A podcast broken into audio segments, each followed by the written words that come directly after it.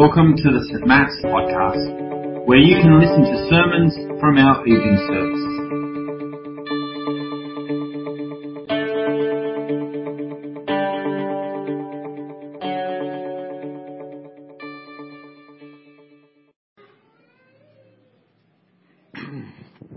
Well, good morning. If we haven't met, my name's John. Um, it's great to be with you. I, don't normally get to be in here. I normally hang out with teenagers. Uh, so, sorry, I just had to run from the teenagers to here, so I'm just catching my breath. Tells you how, how fit I am. Um, apologies. Well, uh, we're continuing our series on, on being bold. We talked about being curious. What's the hand action for being curious? Yeah, a few of us. Okay, good. All right, let's let's see if we can do the next one. What about opening up? Yeah, yeah, much better. And then today we're talking about linking them in, which generally you do with someone else, but I mean that's a good sign as well. This is no, no, that's okay. All right, I want to ask a question for you as we start. What has God given you to help you share Jesus? What resources, what assets has God given you to share your faith? Maybe you think, Oh man, I am just so eloquent. I am so good at talking. Maybe you think you have a really great ability at building an argument. You know, you are just great at that. Maybe it's that you have a really strong theological understanding. Maybe you have uh, just an, an immense knowledge of philosophy and sociology and history, and that that helps you to be bold and to share your faith. Maybe you have apologetic skill. Maybe you're just really friendly. And maybe you feel a little bit like me, where you feel like you don't have anything to give in that. Well, today I want to convince you that God has actually given you everything that you already need, as Haley said. Uh, that God has given us the greatest asset, which is the compelling community of Christians. The people that sit in this room, those who already know Jesus. We spent time over the last weeks talking about those things that we talked about. Being curious, learning about the people that you already know about. We've talked about opening up and just sprinkling a bit of Jesus into everyday conversation through our, our words and what we ask and how we give thanks and all those kind of things.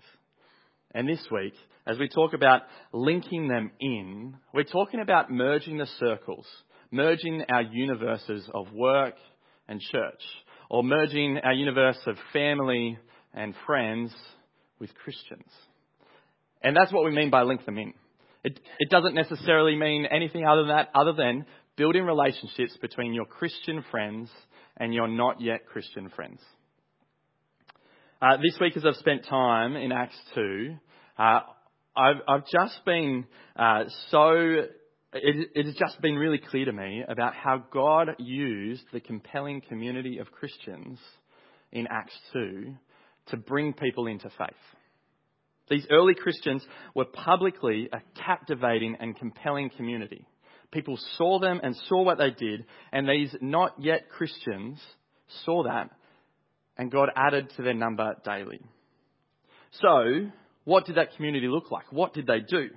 Well, if you look with me in Acts chapter 2, uh, if you can have your Bibles, I'm really sorry, my slides this morning, they, they just didn't want to work for us. So you're going to need your Bible really in front of you.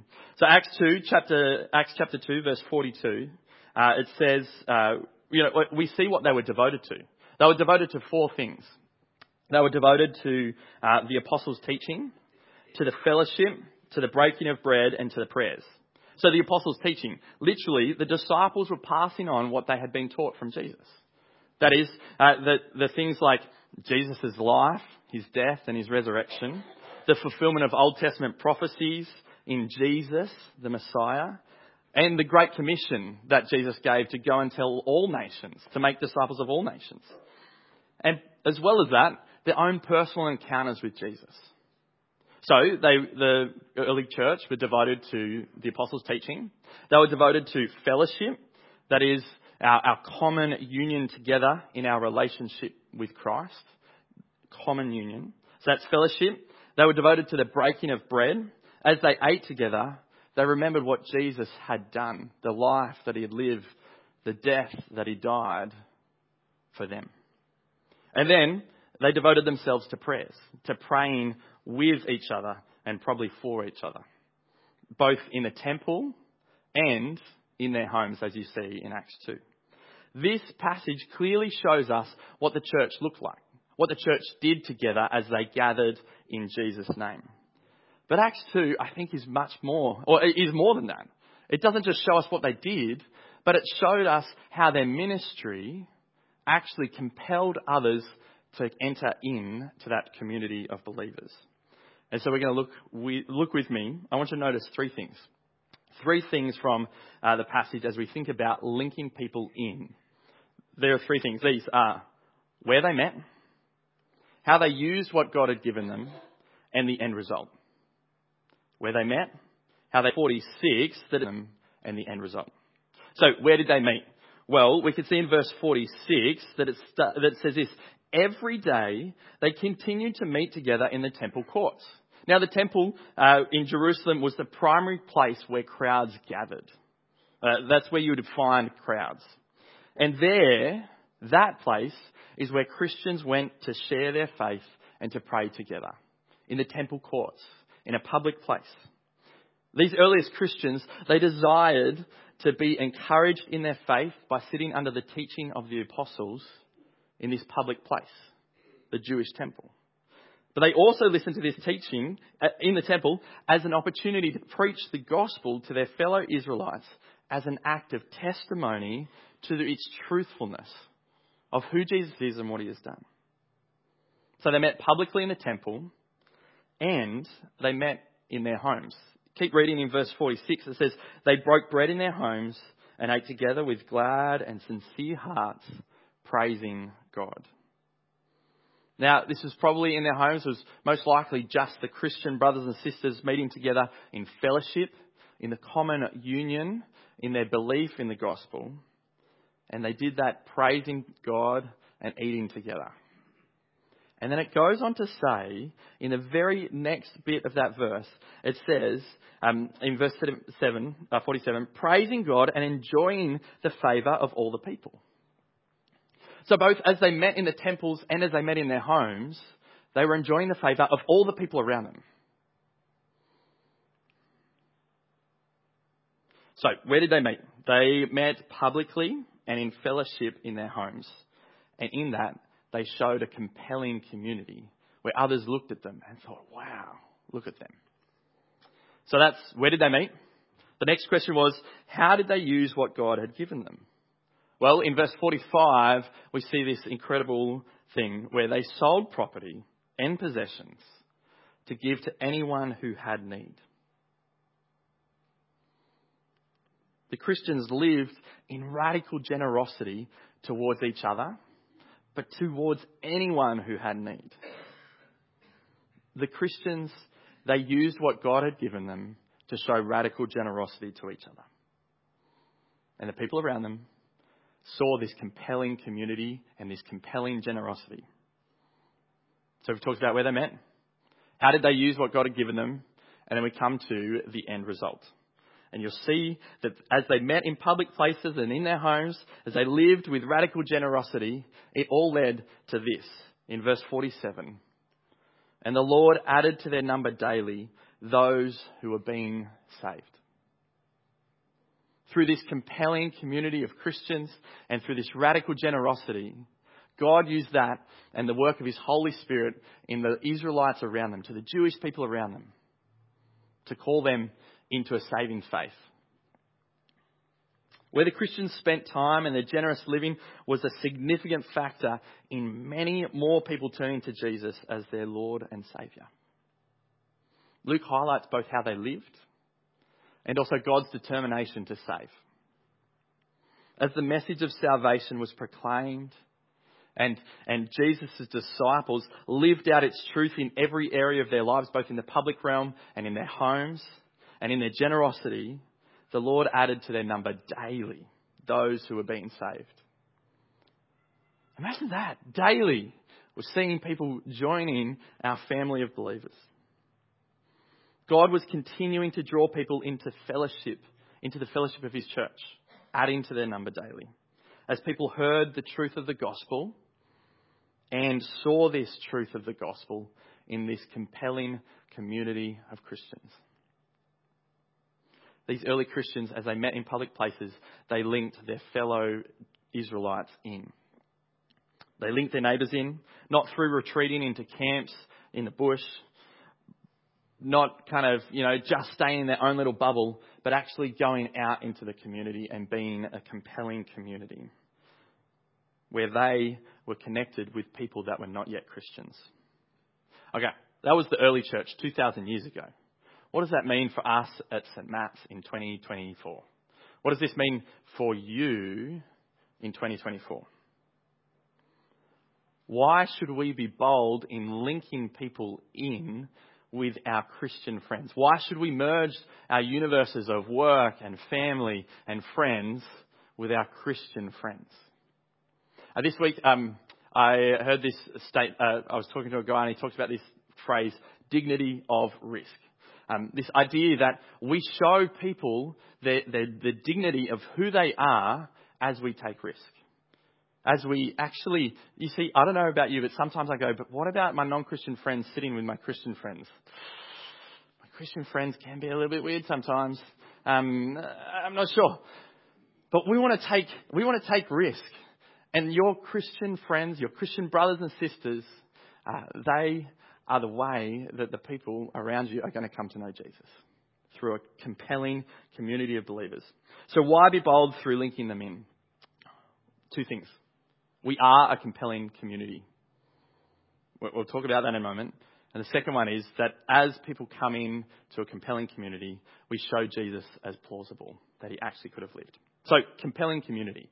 You might look at what the media says about Christianity, and you might think, you know, oh, Christianity is definitely not portrayed as compelling in the media.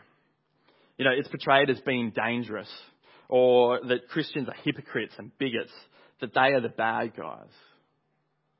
The greater truth is that you and I, if you are in Jesus, we are united at a far deeper level than the world sees. Truly, uh, truly living a life transformed by Jesus is compelling. As a community of Jesus people, we will be a community, a compelling community, because Jesus himself is compelling. Uh, a recent survey um, helped show us that real, uh, show us real Aussies uh, who had relationship, had had a friendship with real Christians, and asked how they saw them. And so, uh, you know, while many Aussies, you know, are maybe ambivalent or even negative towards Christians, um, the picture in the survey was very different among those that knew Christians personally. So there was a question that was asked um, of the responders. Uh, they were asked to describe their Christian friend or family member from among 20 different characteristics. 10 of them were positive and 10 of them were negative. The top five responses were these caring, kind, honest, loving, and generous. That is the compelling community of believers. As people are connected with Christians, as Aussies were asked of your Christian friends, of your Christian family, how do you view them? By vast majority, these were the things that people said about Christians. And so when you link your non-Christian friends with your church family, these are the things that they're going to see. And yes, we're not perfect, we don't always get it right, but this is also something for us to live up to, to live up to that compelling community of believers. So I guess uh, I want to pause and I want to ask you this question. Is this how your family would describe you? Caring, kind, honest, loving, and generous. If this same survey was given to your neighbours, uh, to your colleagues, to your sports teammates, to maybe even your Christian brothers and sisters, would these be the characteristics, would these be the responses that would be given about you? I guess I was challenged as I saw those five things. I was like, oh man, I really hope.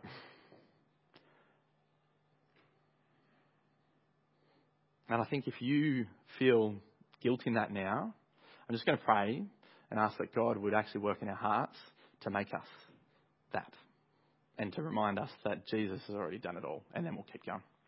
Uh, look, God, um, we know that we don't always get it right, um, and we know our own hearts. We know the interactions that we've had with others uh, this week. And Lord, we pray that you would work in our hearts and our minds to help us to live out the life that you've called us, to follow in the footsteps of Jesus. Lord, we pray that you'd help us to be those things.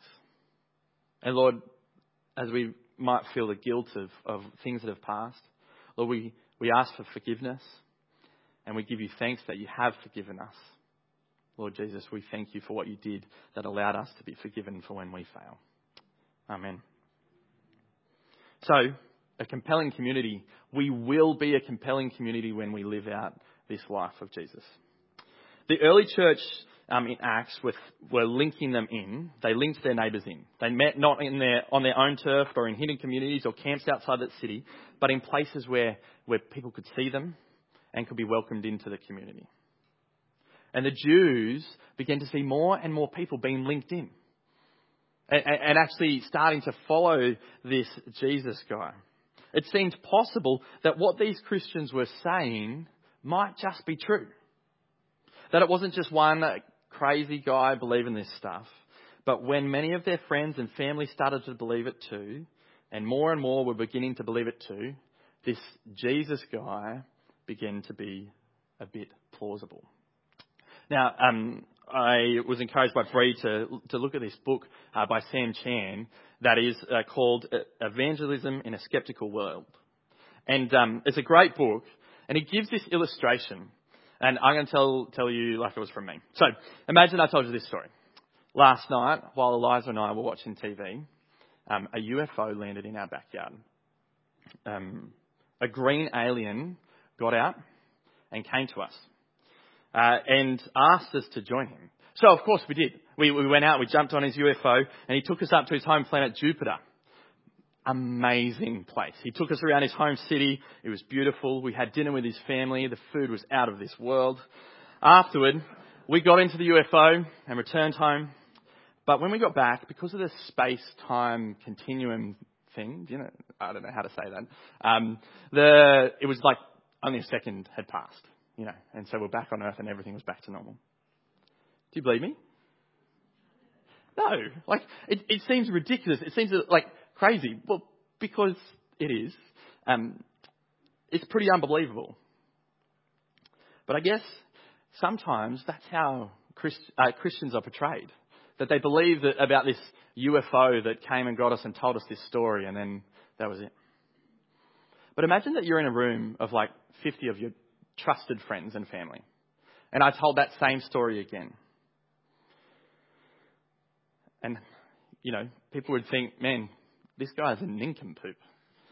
As if he would, whatever. Oh, okay, great. But I want you to imagine that, well, let's say that I tell the UFO story, and then a few people say, me too. A UFO landed in my backyard as well. My story, you might go, uh, maybe. And, you know, like, you're thinking uh, we're all a little bit crazy. But let's say that I tell you the story again, and everyone else in the room, bar you, says, Me too.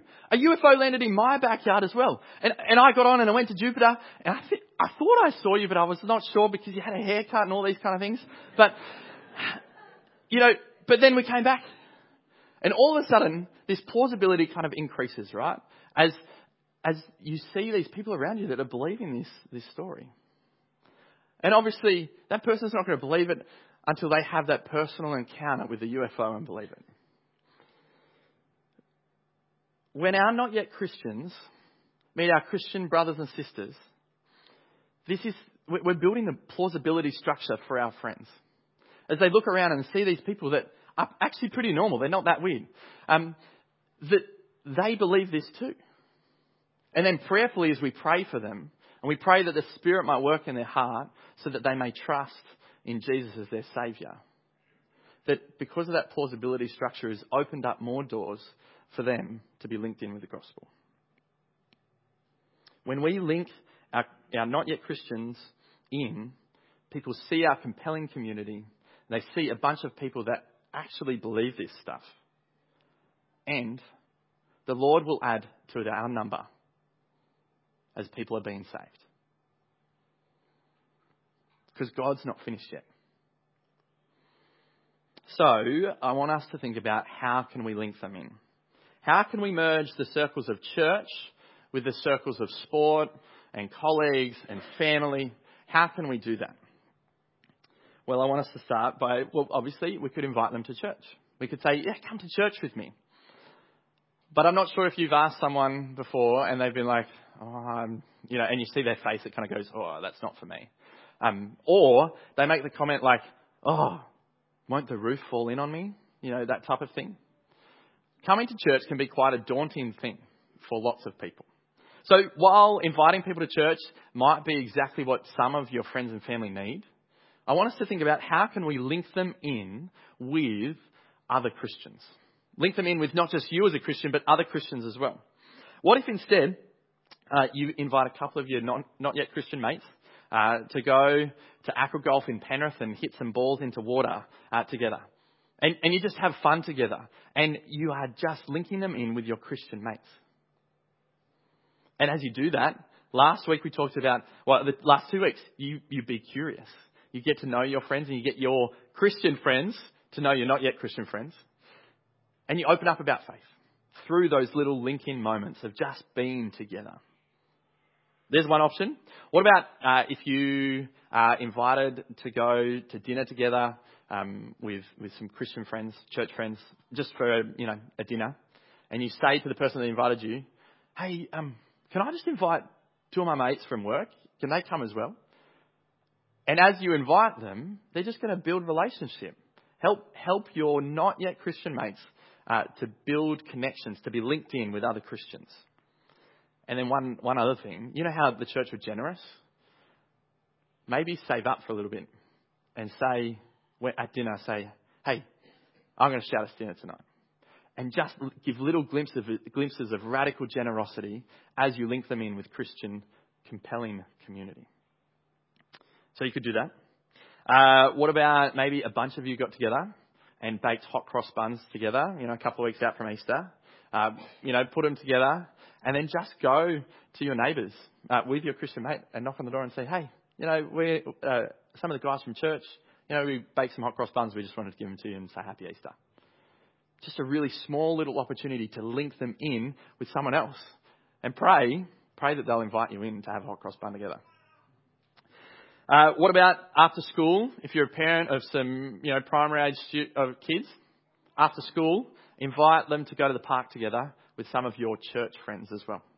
So that the kids are playing together and you're getting to talk with other not yet Christian parents. You could go to the movies together. You could um, play some doubles tennis with a Christian, and on the other side of the court, hopefully there's uh, some, uh, another team that's not yet Christian, and play in such a way that you can ask them to go to coffee afterwards. the last one that I want to, actually, no, I'm going to leave that one because we're going to come back to that. Um, linking in is all about merging our universes of not yet Christian with our Christian brothers and sisters.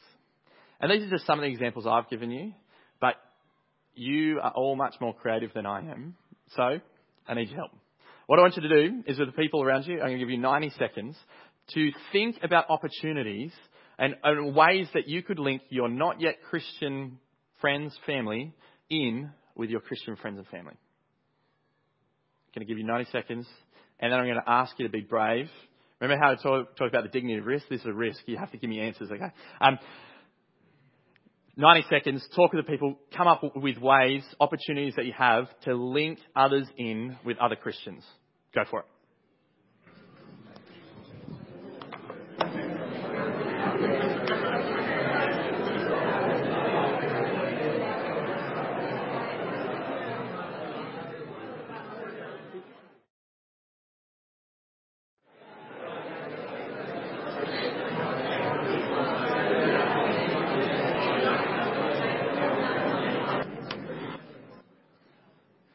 Used to be a um, high school teacher, and that was way better than when I'd give them the 20 second warning. That was awesome. Um, so what do you got? What are some opportunities? What's some creative ways that we can link our non-Christian not yet Christian family and friends with our Christians. What do you got? Coffee. Going out for coffee. Just saying, hey, come for coffee. I, am going for coffee with my, my friend from church. You want to come? Yep. Invite them to dinner. Which, that is the thing that I didn't tell you about yet. We, this week in community groups, uh, we are encouraging you to uh, plan a link in dinner, which is with your community group to just say, hey, let's put on a dinner together and invite some of our not yet Christian friends and family. Just an opportunity to hang out together. Yep, invite them to dinner. Great. On a picnic. Yep, absolutely. Go to, is it Fagan Park? Is that right? Yeah, I'm still learning the area, but I know I should know it by now. Yep.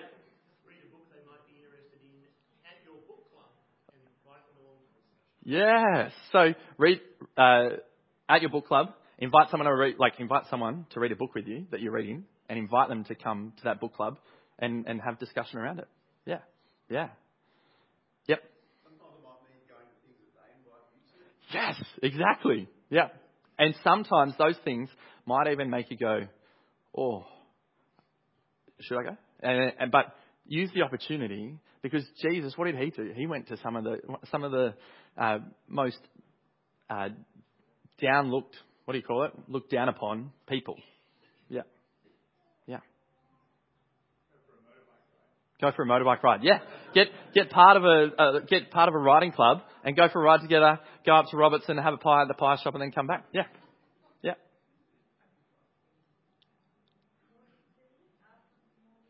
Yeah, morning teas, afternoon teas, and fight them over.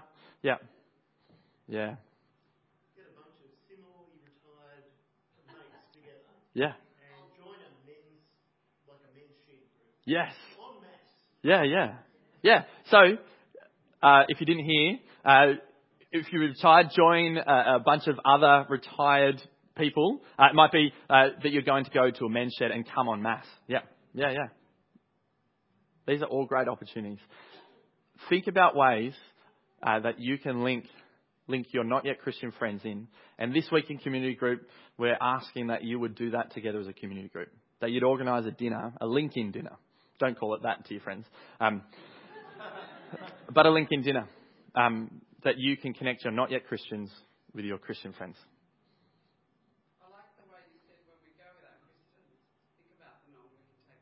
Yes, yeah, that's right. Exactly. Yeah, absolutely. Bring in your non-Christians when you go with you, yeah, with your Christians, yeah. Um, and you know what? God's not done. He will add to his number those who are being saved. Let's pray. Um, look, God, uh, we give you thanks that you love us, that you are merciful to us, that even when we fail as evangelists, that you still love us, and that you are still working. And so, God, as as we think about our not yet Christian family and friends, Lord, we pray that you'd help us to be bold in linking them in with our Christian brothers and sisters. Lord, we pray for those three people that, that we've got on that bookmark. Lord, we pray that you would be working in their hearts, that your spirit would be moving, so that they might see the compelling community, that they might see that this Jesus guy actually is someone that they could believe in, and that God, by your spirit, you would uh, help them to encounter Jesus. We pray this in his precious and mighty name. Amen.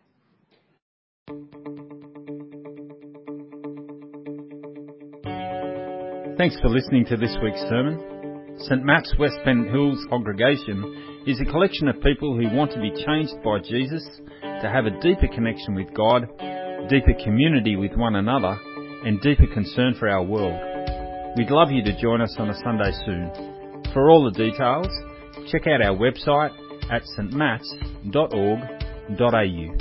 and be sure to subscribe to our podcast so you don't miss a sermon.